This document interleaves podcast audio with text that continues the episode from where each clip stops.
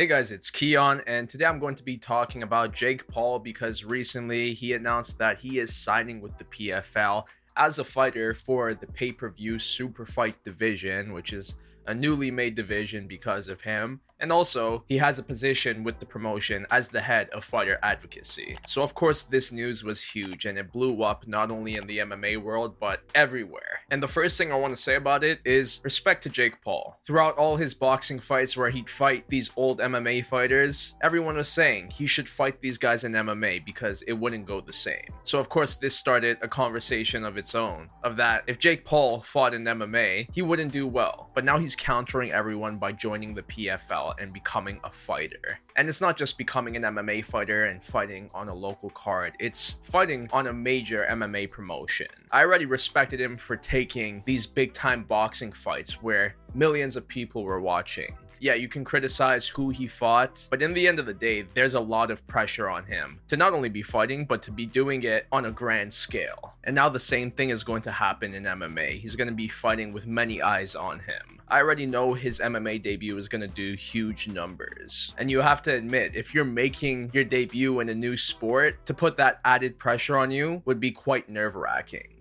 But Jake is taking it with stride and he's diving headfirst with this. And that's why I respect what he's doing. But another reason why I respect this is because it's huge for the PFL and MMA as a whole. Having a name like Jake Paul enter this sport is going to bring a lot of eyes on it. And look, MMA is already quite popular already, but it's still growing. And with Jake Paul making this jump into this sport, I think it's going to make a huge leap in growth. And that's where his head of fighter advocacy comes comes in. Him fighting alone should just make him the head of fighter advocacy, but he really wants to make it a point to bring eyes on the sport in order to increase popularity for these fighters, which will also increase their pay. And fighter pay is a huge issue in this sport right now, and even Jake Paul has specifically said it's one that he wants to change.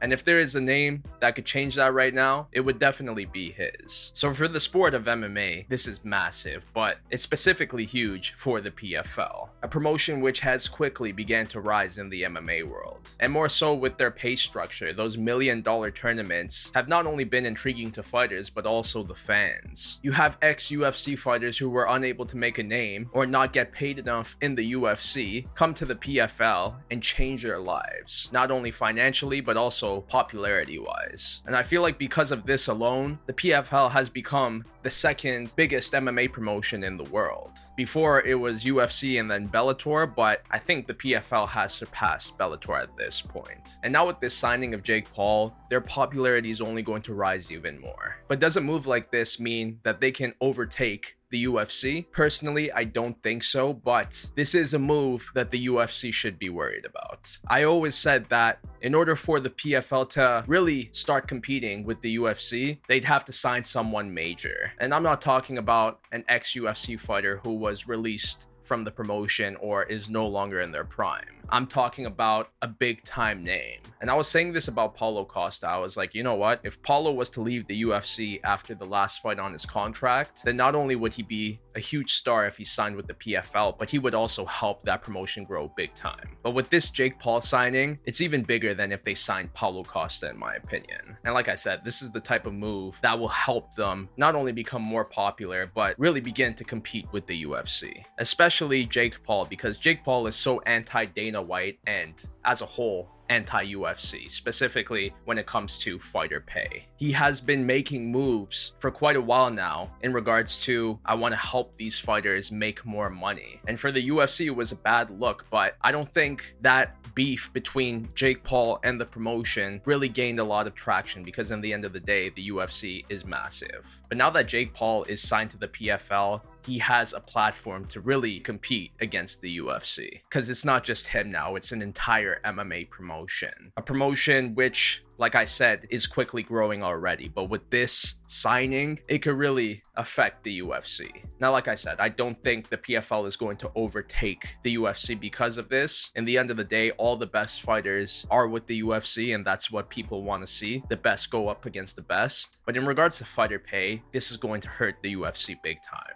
And as a result, it could influence big time names in the UFC to leave that promotion and sign with the PFL in the future. And if that begins to happen, that's when the UFC will begin facing troubles. And with Jake Paul being in the forefront of all of this, the UFC should begin to worry, in my opinion. But look, there are still some things that I am apprehensive about all of this. Jake Paul said he wants to fight sometime in 2023, but I'm not gonna lie, I won't believe it until I see it. He is a big time name, and I wouldn't be surprised if he just remained as the head of fighter advocacy. That alone would be a huge move. And another reason why I won't believe it until I see it is because Jake Paul is already doing so good in boxing and he's also making quite a bit of money from it. So why not continue that and then on the side be the head of fighter advocacy for the PFL? But look, if he does actually fight for the PFL, let's also consider who he would fight. After all, he said he's going to be the head of the pay-per-view super fight division, which is huge. If he's bringing the PFL to a pay-per-view stage, I think that would do massive numbers for them.